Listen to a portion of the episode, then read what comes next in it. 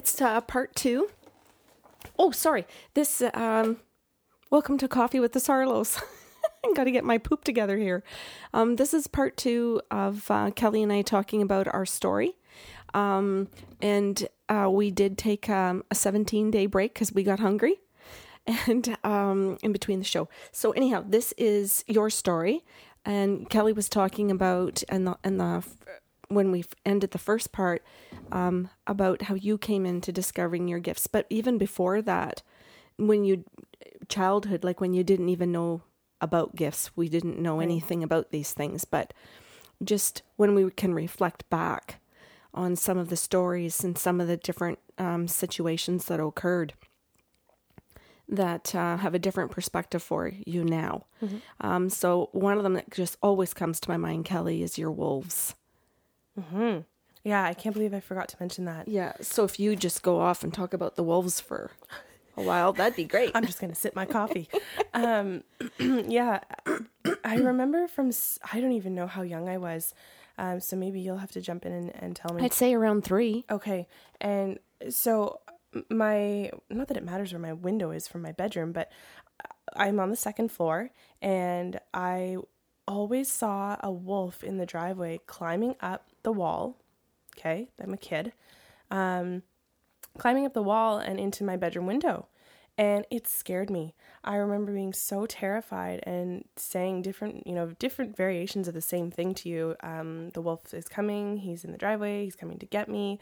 Uh, not knowing what any of it meant, and just being scared of it. And um, I remember you, you know, telling me that I was safe, reminding me that the window was closed, reminding that reminding me that wolves couldn't climb up brick, um, that they couldn't scale a house.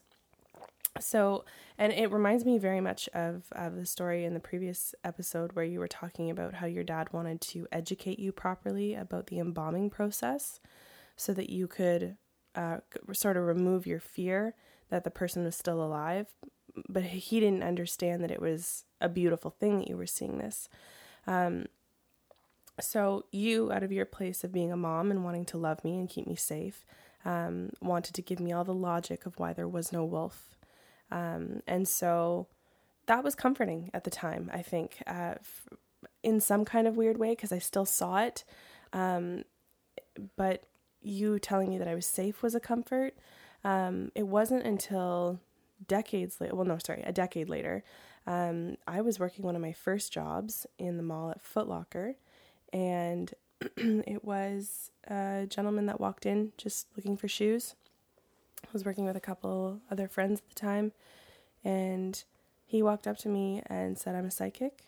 Would you like information? I said, Oh my God, absolutely.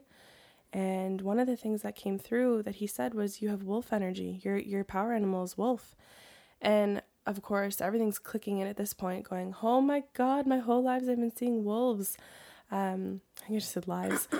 this whole life I've been seeing wolves, and so I remember coming home and telling you this, and I remember you crying because you had just been starting to get into all of this stuff, um, educating yourself, understanding that there are such things as power animals and spirit animals, um, and that it's the energy that you carry with you, the the characteristics of that those qualities um, that help you through life, and you you sincerely apologized, which you've always been really wonderful at. Um, and I think most people have no idea what that even means.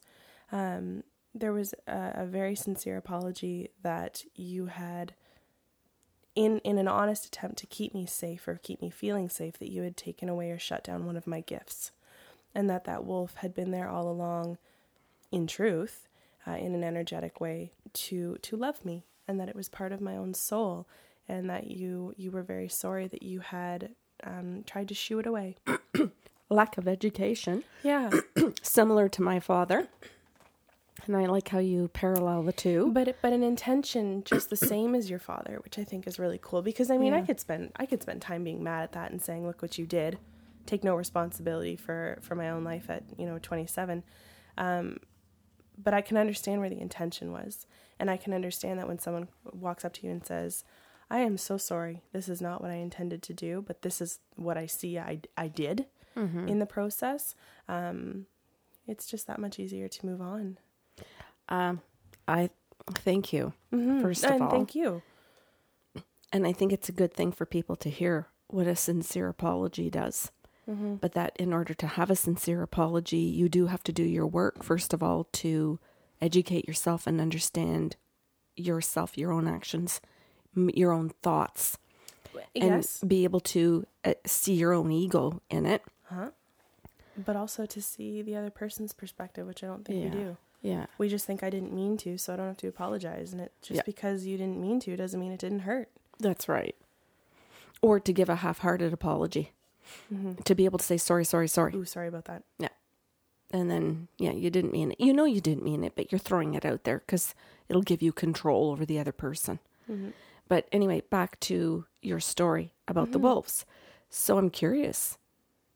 How do the wolves play with you now? Oh, what what kind of uh, what part do they have in your life? lots of calm, which is weird. Or sorry, not weird. I hate using that word. Ironic, even um, that that I had so much fear of them when I was a kid. Uh, that they're they're actually the dogs, the big big dogs that come and sit energetically on my bed when I'm having anxiety because I had years and years of anxiety, uh, especially throughout high school and university. Um, they come through in the treatments to help me connect better. Um, yeah, there's several ways, and in dreams too. I remember dreaming about them when I was a kid, um, and maybe that's you know because there were nightmares at some point. Maybe that's why in my waking world the wolves frightened me because I paralleled them to the to the fear that I felt in the nightmares. Um, but no, the wolves have done tremendous things for me to to feel safe. Uh, is it okay if I kind of Yes, throw some things in about things I forget. Okay, so but Wolf Energy Kelly is the teacher. Wolf shows up when it's time for teaching or when the student is ready or when you're ready to be a teacher to help you facilitate or use your own gifts as a teacher. Um, but they also, when I think of a wolf pack, a wolf pack is able to communicate to itself, to all of the different members. So when they're in a hunt and they're chasing deer, let's say a deer, um, they surround the deer. Some will run ahead in front of the deer, some run beside the deer, and some run behind the deer in case he's going to turn around and go in a different direction. So wolves communicate. And one of the things that's clear to me is that they came into your life because of your abilities to listen, your abilities to communicate telepathically, your um like who you are in the sense of community, how you try to be um able to communicate I'll say telepathically whether you're with friends or clients or just standing in the grocery store but how your your intention and and through world events when there's a world event that's going on how you have an intention to help people heal how you speak to their spirit. To when we were helping find the missing girl um, in Levine last summer or two summers ago um, how you connected with her spirit how you were able to talk to the animals in the woods at that time when I think to keep her safe so that they wouldn't be around her during the night, when I think of your connection as a little girl with wolves and what they do, um, and the significance of how they help you be you. Thank you. hmm yeah, definitely a large role. And and you know other cultures understand this. They mm-hmm. wouldn't sit and listen to this and think, "Oh my god, what a bunch of crap those two are talking about." Well, I'm think I'm pretty sure they probably turned this off at part one then. if Yeah. that's how you feel. Mm-hmm. But the fact that there are other cultures right here in our own community and all over this continent and in other countries all over the world that know about power animals, that understand and value what every single insect, bird, snake, a- animal, every creature that has been created, how they have a meaning and a purpose, and how as human beings, if we bother to educate ourselves, that we can embrace that meaning and their energy. Okay, onward. Is that good with the wolves, or do you? I've Yeah, got more to ask you. Sure. Okay. Um, Did you make notes? I, I- wrote down Oh a couple of things. I, I, I remembered in the, when we were going to get coffee at Tim Hortons that you had had an experience. I'm fast forward, like I'm bouncing all over the place now, but There's caffeine in that coffee or no? no, oh boy. boy. um, this is just me. Um, when you called one day uh, from university, um, could you? I just want you to. I don't know if this has anything to do with your gifts or whatever, but you were talking about the professor in one class in one of your psych classes, but I can't remember which one. Um, when he's he was saying that people who hear, who say they hear thoughts, oh my are god. it's mental illness. oh, his only redeeming quality is that he looks like Richard Gere. Okay, that would be good. I I wasn't upset about it. he was my psychopathology teacher. So studying um, pathology, which is a disease, right, in the brain. Oh boy. Um, so eh, fascinating class. Um, but yeah, one of the first things he said after he introduced himself in the in the first day was that he believed the world was heavily under medicated, um, which blew my mind. Um, prerequisite for my degree, by the way, which is why I stayed in the course. um, but yeah, he he said that anyone who was hearing thoughts was schizophrenic. So the only possibility could be schizophrenia. And what was your response? I don't know. Are you going to tell me? Well, I don't I don't know if you're remembering and I don't want to put words in your mouth. no, it's so okay. if I'm remembering incorrectly, please say so. Yeah. But I thought that you had said that you put your hand up and that you said, "But what about shamans? But what about?" And that you Oh, had said, "But yeah. there are Healers. healers. There are there's intuition. There's there are shamans." And his response was, I honestly don't know. So if you remember this, "Oh, I just better. remember you saying that his response was, "No, there aren't, and it's all mental illness." And that you felt really angry. Hmm. I blocked that out. let's, let's talk more about psychology. Apparently, I suppressed that in order to get my degree. oh, You know, it's interesting to me, Kelly, that I hope people hear this and think, what do you have to suppress in order to get your paper? oh, like, what do you have to suppress in any education? If you're a chiropractor, what do you have to suppress And- if you intuitively know somebody has a pain, but you're not allowed to go to it? You have to go through a process. I because I, I think some people might be thinking, well, there's there's always the arts, and mm. it's like, yeah, but you think about how much you suppress even when you're in the arts programs when you're you paint one way, but they want to teach you a different way. You you draw one way, but you you know they want to teach you the rules and how we ever figure out a more creative way if we keep sticking to these these um, boxy ways of, of thinking. Um, I, I do want to say though that I don't know if I'm saying this in his defense or what, but uh, he worked for decades with the Ottawa police um, with criminals. So he was the court ordered psychiatrist that these, I'll say, high level um, uh, inmates had to had to go and see. So oh my God. I would only imagine that after years and years of this kind of a job, you have to start believing that it's mental illness um, in order to keep prescribing, right? Um, like he's he's dealing with the pedophiles, he's dealing with um, the really hard hard issues that I, I think people in Western culture don't really know how else to deal with. Yeah. So for me to have brought up, what about the intuitives? How does he then separate Yeah, I guess that would be a very difficult place for him to be if he has to make sure that society stays safe and it's on his shoulders to deem them mentally ill mm-hmm. so that they're medicated or institutionalized, whether it's by jail or by psychiatric facility that's locked. Um, but not leaving really any door open to the fact that some of these very people are behaving in certain ways.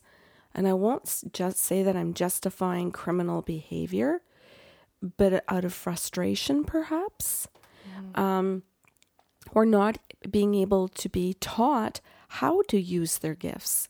So somebody might have these, you know, this might bring a whole conversation around, you know, this is why I'm scared of people with these gifts. What if they're all mentally ill? What if they're all mean? Mm-hmm. What if they're all going to hurt me? And that that's like, you know, just saying all priests are pedophile. Mm-hmm. Pedophiles. That's not fair. Mm-hmm. It's not fair by a long shot to say anything like that where you throw everybody mm, into one thing. Yeah, and that hurts a whole culture to do things like that. But we do it. We we certainly see it. Anyway, next story. Oh, okay. Is I that- feel like I need to debrief after this. I'm mad all over again. Okay. No, it's interesting though because like like we were talking about universities where I was really discovering the gifts, um, and not to mention, I don't, maybe these don't even tie in together, but at this point I had already lost a friend to suicide um, because I had dropped out in, th- in my third year and then finished university after a year off. Um, so to have been, I, I think, uh, so close to someone who uh, I'm using quotes here, who had mental illness, which for him was his depression. Um, and he, he, you know, he found his way out. Uh, for a, an ignorant professor to stand up and just say everything is mental illness. What separates me from the person who takes their life? What separates me from the person who hears voices and sees people, but they say negative things? Mm-hmm. So, I mean, yeah, I was angry because it probably brought up some fears too, right? And directly related to you. So I'm sitting here, you know, four hours away from you going, oh, okay, if I accept what this guy is saying, mm-hmm. that means my mom is severely ill. Mm-hmm. Helping people, but severely ill. Getting paid. but you know what I mean? Like there there was so much confusion created because of one ignorant comment. Um, that thankfully enough I had enough um, ability to reason for myself um, And question. and and to question yes Yeah, because I think had you had a different background, or for other people too, Cal, like if if you've grown up in a culture where there is there is a shaman in the community, um, then it, you well would you were you were that shaman. Yeah, and and um, but if you don't have the experience of that or of understanding it, you where shake your head and go oh yeah okay that makes sense. Right. And you believe that person, and then you make every shaman and everybody that ever lived in a community with a shaman all wrong, which keeps them all on the other side of your experience. Instead of an inclusive environment, you put the you put them on the outside of it.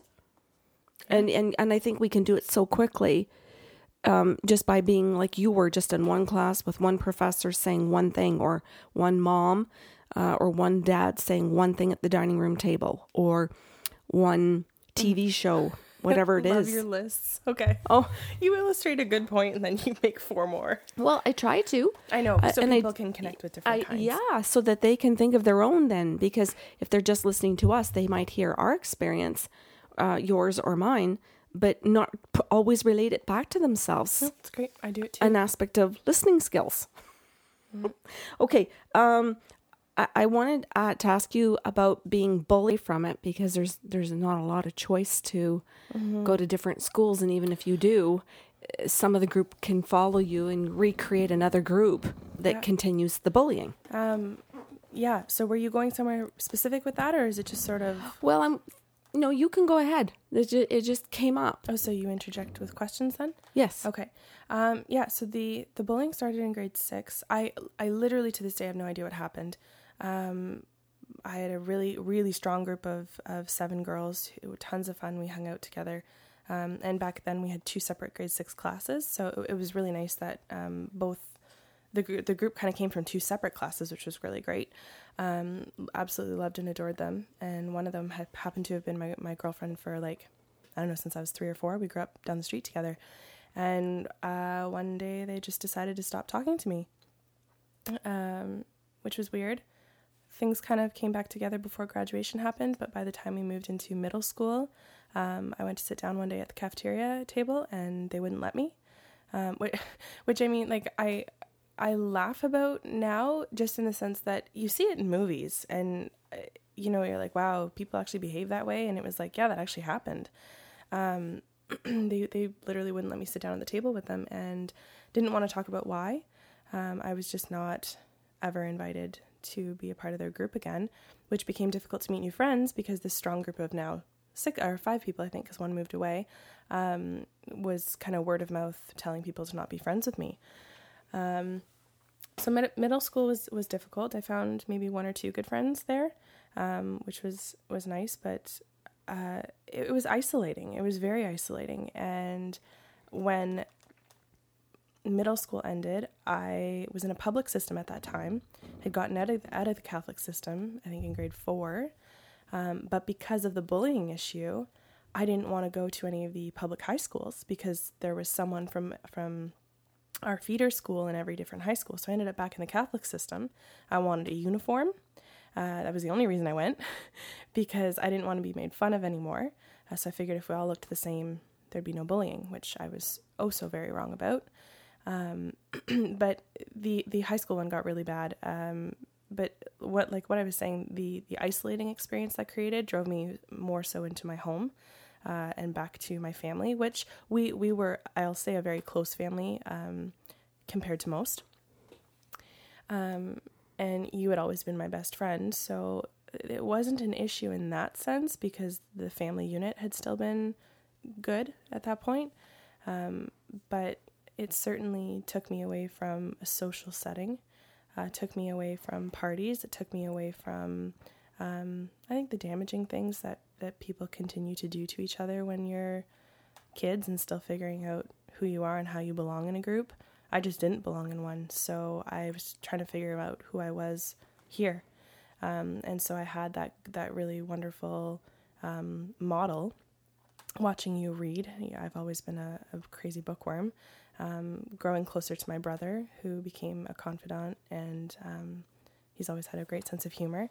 And I think he learned how to be there for me and kind of be an older brother instead of just my, you know, my younger brother. We, mm-hmm. kind of went back and forth, which was cool. Um, and my dad too at that at that time um, was, uh, I'll say, a good listener. Um, he, I think he did what he could. Uh, but I can only imagine how discouraging it is to be a parent when, when you don't have answers and can't can't problem solve this uh, when your kid's being bullied.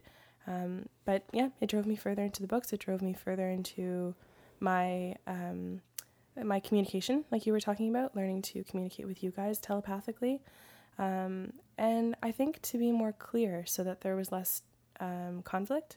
Because you know I've always hated conflict, right? Uh, so if things were unclear in the house, the family sat down and, and worked to clarify everything.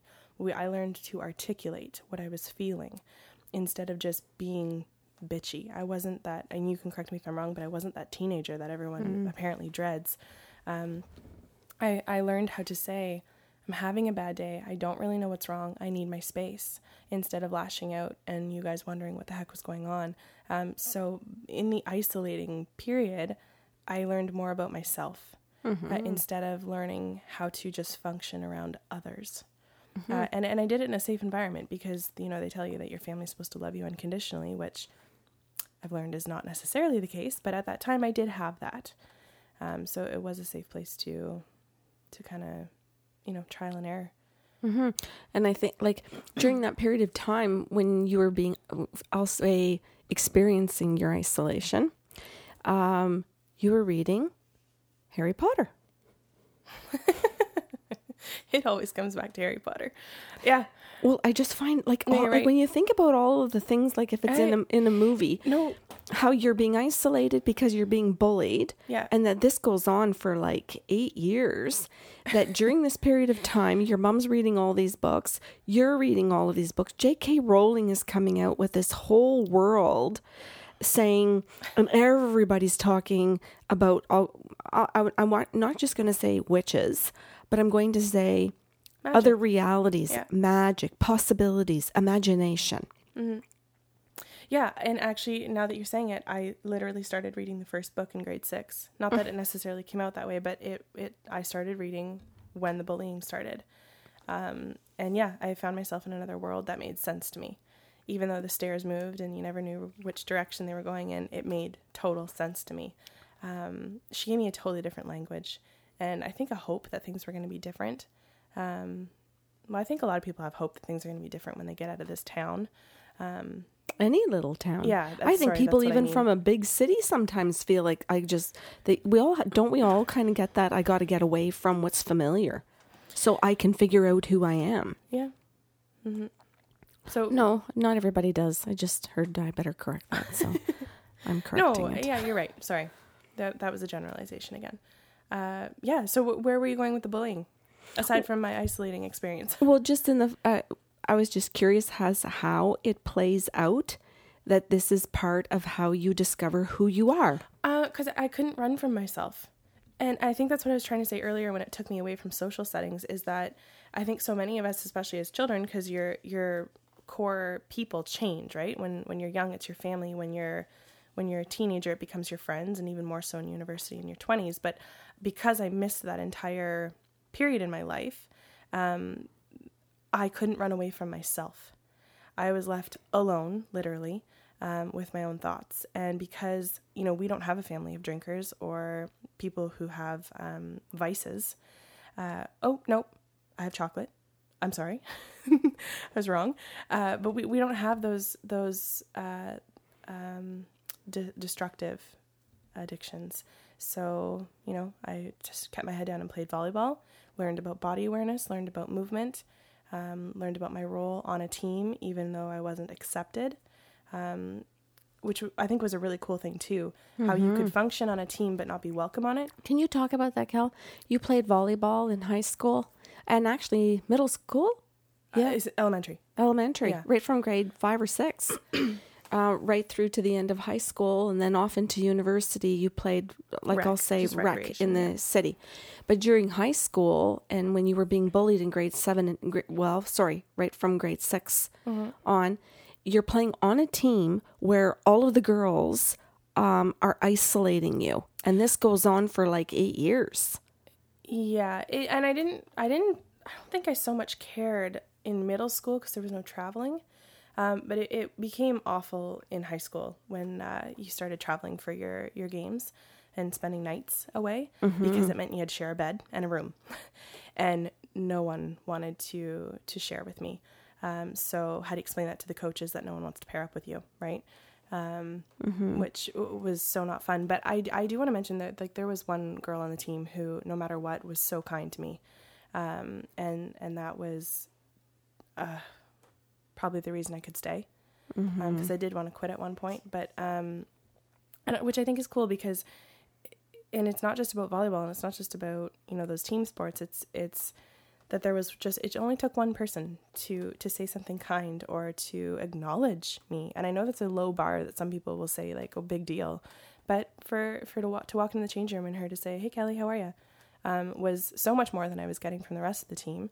Um, or for her to uh, they wouldn't even you know um, high five me between plays. And you know every single play is high fived after volleyball right? Mm-hmm. um, and she always made a tremendous effort to to come over and make sure that I felt included. Um, and I, I never failed to recognize that. Um, and the reason I the reason I talk about that is because it kept me going. It kept me going, knowing that I was still okay being me, um, and that there was someone there that was that was supporting it, even if she couldn't understand where I was coming from, um, even if she didn't really understand uh, any of the situation. Did she even understand why all the other girls were bullying you? Mm, I, Because yeah, it wasn't about all the other girls. It was about one girl Yeah. who controlled the re- the other girls on the Mm-hmm. team by telling them a story. I- that I'm wasn't not sure. accurate. and I, and I Yeah. can't answer that because we've never really discussed it. It was never talked about um, uh, outright. It was I because I never I never wanted to stand up and defend myself because they were all lies. So why stand up to a lie and try and prove yourself? You can't. It was exhausting. So I Yeah. just decided, okay, the volleyball is what I love. I'm going to continue doing that, learn what I can from it. And like I said, it's helped me with body awareness. It's helped me with with all kinds of things about the self. Um, and I've car- I've been able to carry that into my adult life and my practice and and teaching others now. So I'm I'm thankful for that one person who made it I'll say bearable. Um, and just gave me you know small words of encouragement when when I needed them. What and how like how does that has that inter or has that interfaced with feeling isolated because of your gifts? Yes, because the issue, without going too much into detail about it, the issue in being bullied in the first place in high school was that um, I was a confidant for a lot of guys. I didn't date, I, but I was someone that they could talk to, and girls saw that as threatening. And while I never went on a date in high school, um, for some reason I was still a threat. So, how do you defend yourself against that? How do you stand up against that and just say they're just talking to me. um, but it has interfaced in the sense that I was a communicator. I was someone that they that was a good listener. It was it was who I was instead of being the girlfriend who didn't listen, the girlfriend who got into fights and confrontations. Not that everyone was doing this, but even mm-hmm. when you just need someone to talk to, um, to debrief things with, I I was that person, and so um, I still am. You know, as a life coach, I am that way for for many people, my clients, my friends, and and whoever else um, decides to spill. um, so it's yeah, it was very much who I was and didn't know how to step away from being because I, I love genuinely connecting with people. And if people feel confident enough to, uh, sorry, confident enough to open up to me, then of course I'm going to pay them the respect that that human deserves to be listened to. Mm-hmm. I find it interesting that while you're giving that to one person, the people around them can team up on that person to dislike you. And it's something that you still experience because of these gifts today. Mm-hmm. B- because of who you are and what you do and what you can do for another person. Yeah, and I think like and it's important to mention that maybe and maybe it wasn't this way back in the day. Um, it's it's so rare that we pay each other that respect to listen genuinely, to look each other in the eye, um, to be patient and not interrupt, to let someone just be, you know, be silent with them or put a hand on their back. And I think it's misinterpreted so much as flirtation or I like you or I want to be with you. And that in high school, that had never been my intention.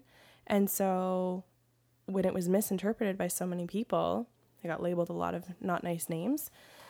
Um, but even today, if if I become that for another person, boundaries seem to be crossed because they don't understand the intention of just being kind to another person. Hmm. Um, and that makes me sad. Or professional. Yes, because as soon as they confide in a in a coaching session, I, I, had a gentleman the other day call me and say, "Well, I just want to talk to you as a friend," and so awkwardly, I had to say, "We're not friends."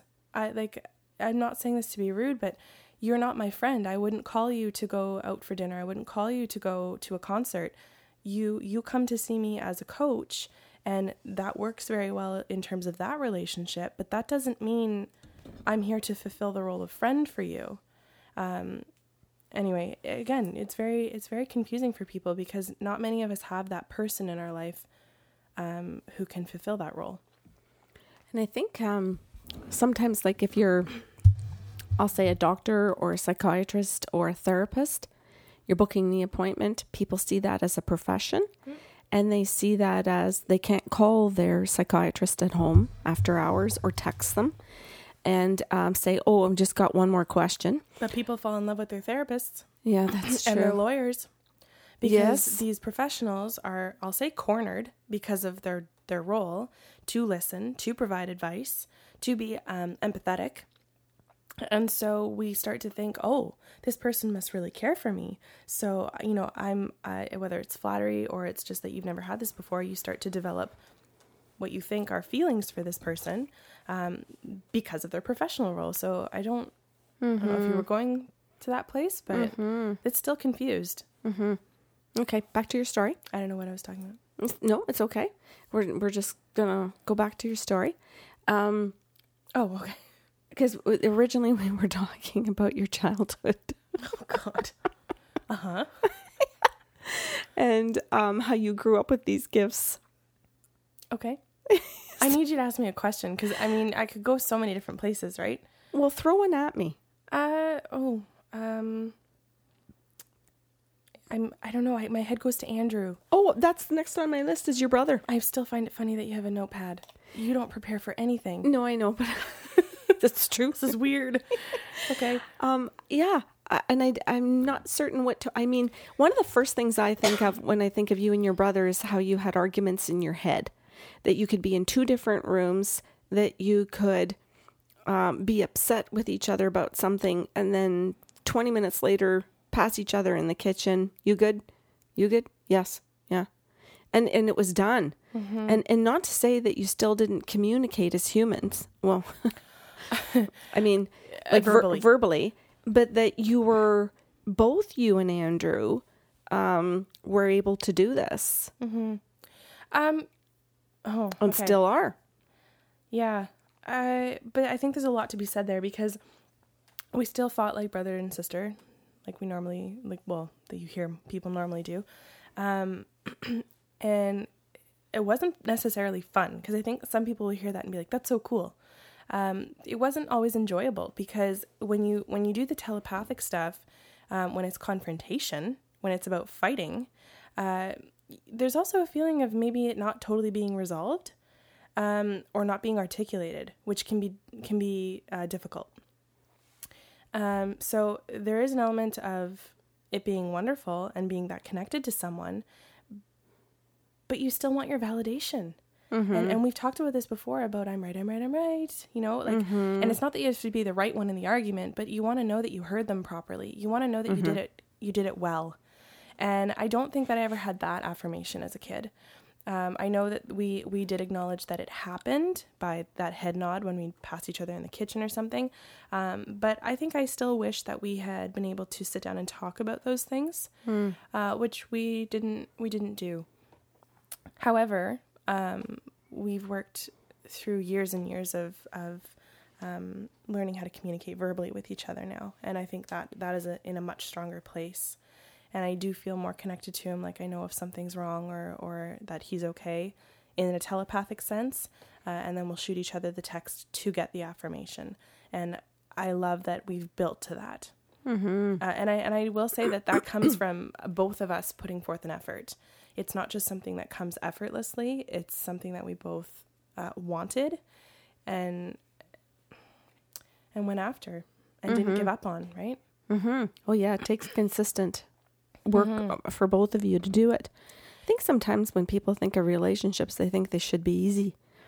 If you're a brother and a sister, um, and that you should understand each other be- um, because you're sharing the same experience or the same family or the same parents, and not realize you well, could have didn't. such different opinions well, or experiences with the parents. Okay. Yeah. Yeah. You go ahead. Sorry. I know no, that's, you that's what I was going to say. Yeah. Is that when we physically had the same parents, but we weren't parented the same way. Mm-hmm. That's for certain. Um, by by dad. Mm-hmm. And so there wasn't a shared experience. There was animosity between the two of us. Mm-hmm. But anyway, um, he's played a huge role in developing my gifts. Now, can I ask you about anxiety? Because I think that's cl- such a huge issue in our family. His or mine? Well, you pick your own first. Um, but I think other people, anybody that's got anxiety, uh, if we are talking about how anxiety is closely tied into your intuition and your all of these abilities, that some people might shut it off and go, okay, well now I don't have any of those gifts, so my anxiety is different.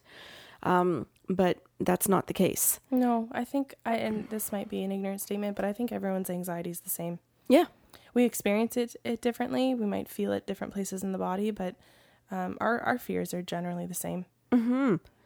Okay, so, if we can, the reason I'm bringing it up, Kelly, is because I can think of your your your gifts and um, anxiety and quitting university. Mm-hmm. I can think of anxiety and Andrew quitting mm-hmm. school. I can think of anxiety and me quitting um, yeah. college. Um, Your jobs and my 19 jobs. Um, and I and I think about what a huge issue anxiety has played um, and I don't just mean in our family, but if I look at anxiety like on a global basis, um, how much everybody's feeling it all the time, every day, all day. Mm-hmm. It's it's never ending now. We don't have we seem to have down times even when we're on holidays, mm-hmm. or in, in another country on a beach. There just doesn't seem a relief. So, do you see any connection between your anxiety and failure or quitting or change. Yeah, absolutely. And I, we're probably going to the same place with this, but you and I just read the the beautiful commencement speech by J.K. Rowling, and well, I think yeah, there's another show on that. Um, the anxiety typically came from I don't belong here uh, in my life. So it, mainly in the school system because that's pretty much all you know when you're a kid, um, or or trying a sport that just didn't feel natural to you um, or or something that you desired because you can have anxiety when you're doing something that you don't desire, um, which which has been a really cool lesson for me too. Um, the anxiety drove me to to remove myself from a situation that I didn't want to be in, and that was that was perfect. The anxiety didn't feel too perfect, but it was the thing that drove me to take an action. Um, mind you, you kind of have to get through the paralysis that you feel when you have the anxiety and get to a place of making a conscious decision and either vocalizing it or, or physically doing it. But the anxiety was always about I don't belong here. This isn't right for me. It's not a, it's not a good fit. Um, so dropping out of university was exactly because psychology wasn't what I wanted to do with my life.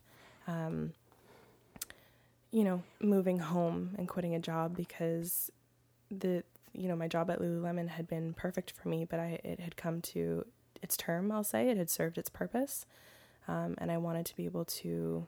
I don't want to say fly because that's a cliche, but take what I've learned and implement it, and not stay in the cocoon because I think you can feel cocooned in um, or bubbled in that world where everything's perfect when you walk into work every day.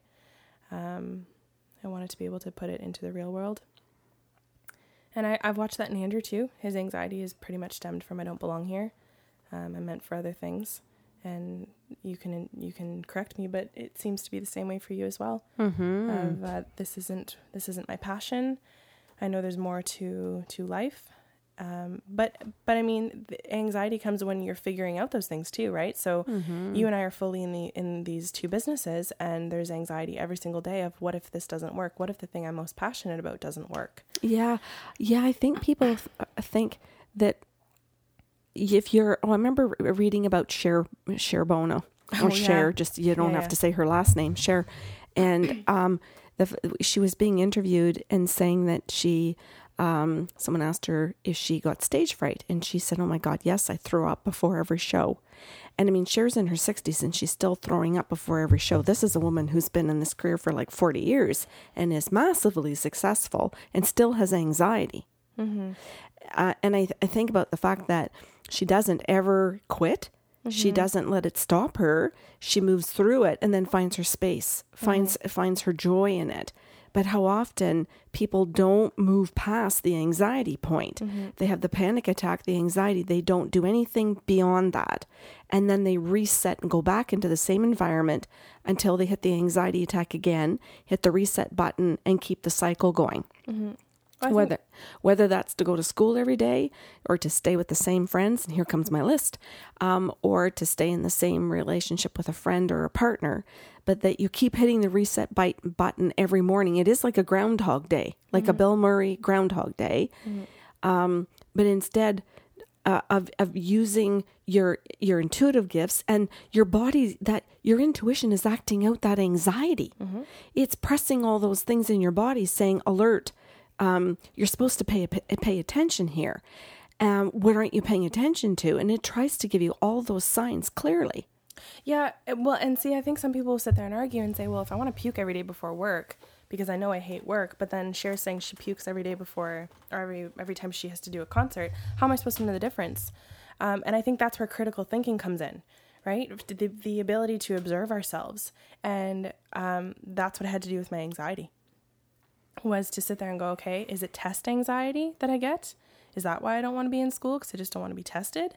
Um, is it the social anxiety that I still have because I don't want to be in a class of 400 people? Um, or is it the content that doesn't make sense to me, that doesn't doesn't sit well with me, right? Um, or is it what they're pushing for to have after you get the degree?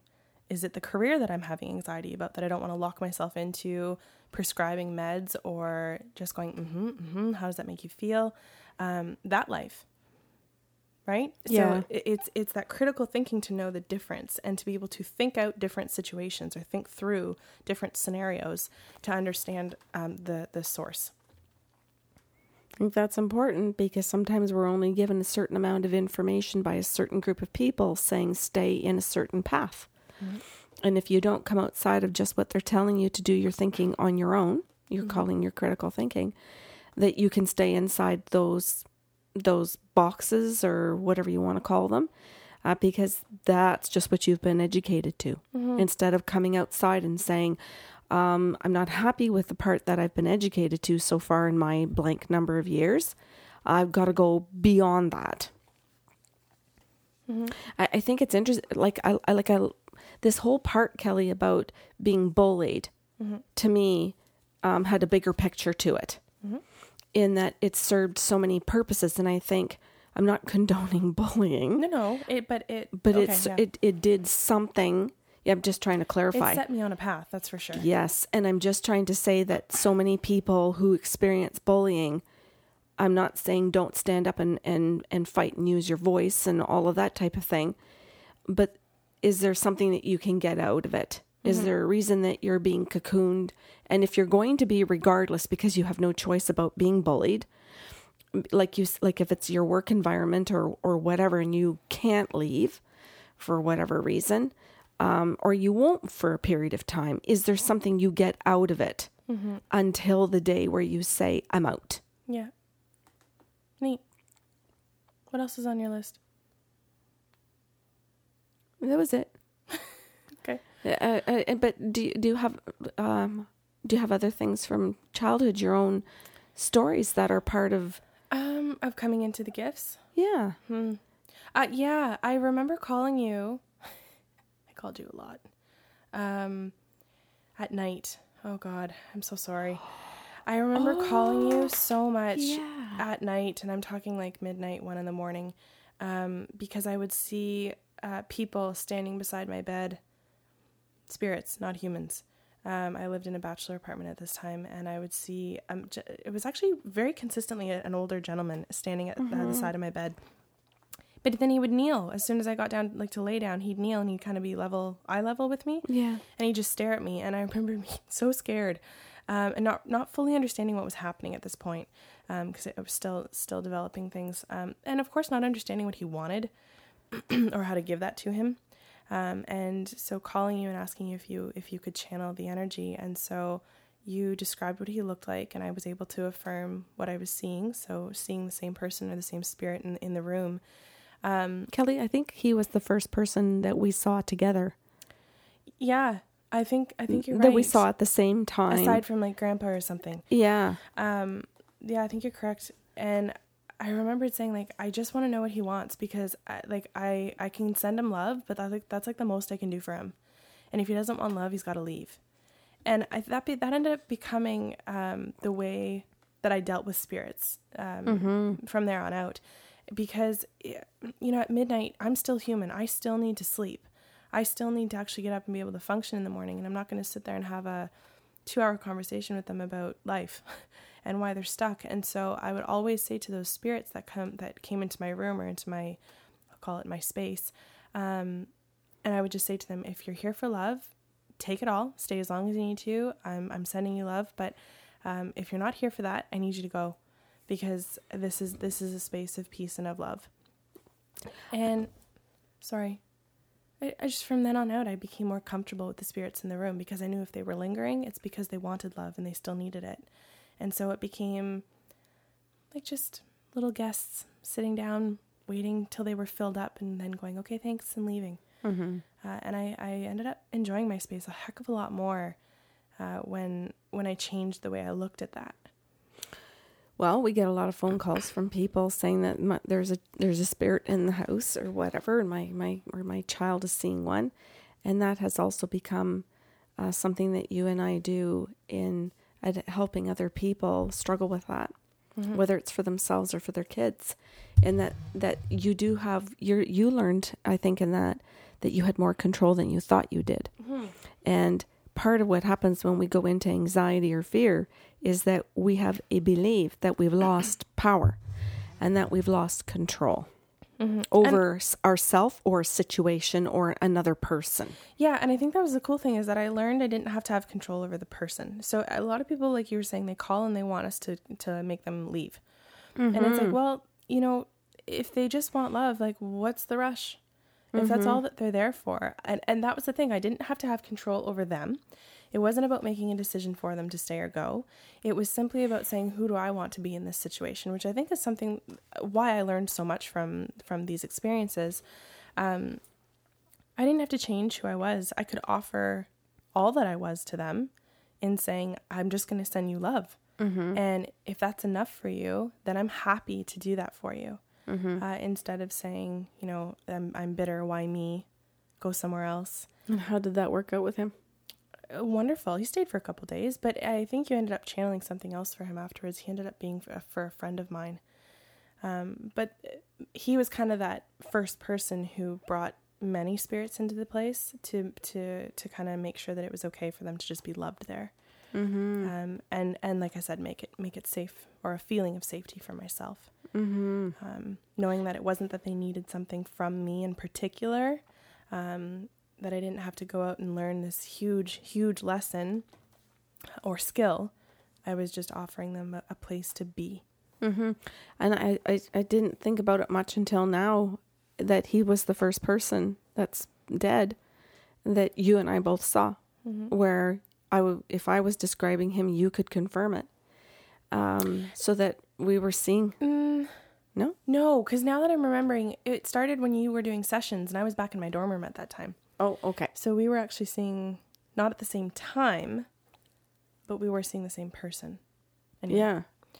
Yeah. Sorry. I Well, you. I just, I just, that's interesting to me because, um, I do think it's, it, well, I feel it's really interesting that you and I see the same people Mhm. and at the same time and that we can talk to them at the same time, especially, well, I just think it's just fun. You know, I sometimes I feel guilty That's that I don't. my idea. Sometimes I feel guilty that I don't find it fascinating. Like I feel like I Oh. should be constantly um, in awe of all of it, and it just feels so comfortably normal Yeah. that you you say these things, and I'm like, mm-hmm, okay, Mm-hmm. and, and there I think there's a different kind of beauty in feeling that comfort and that Mm-hmm. that normalness of it, whatever you want to call it, normality. Um, I don't know. I, I think it's cool that we can appreciate things in different ways too. I definitely have a more excite, higher, higher level of excitement. I know you're still the inner kid. um, cool. Do you do you have more questions or Uh, I'm, tapped out? I'm tapped out. You should have got caffeine. I'm waking up. Are you okay? Okay, it's, cool. it's good for now. Yeah, and you know what? Like we will always throw it out there to people if if um, something that we've said has inspired you or or um, inspired a question for you, then you can always contact us at info at bysarlo.com. Um, or if you feel like we've left something out and there's things that you want to discuss, send us a topic and we'll be happy to to address it in later podcasts. And the website, care, um, by sarlo.com. Have a great day. Thank you. Bye bye.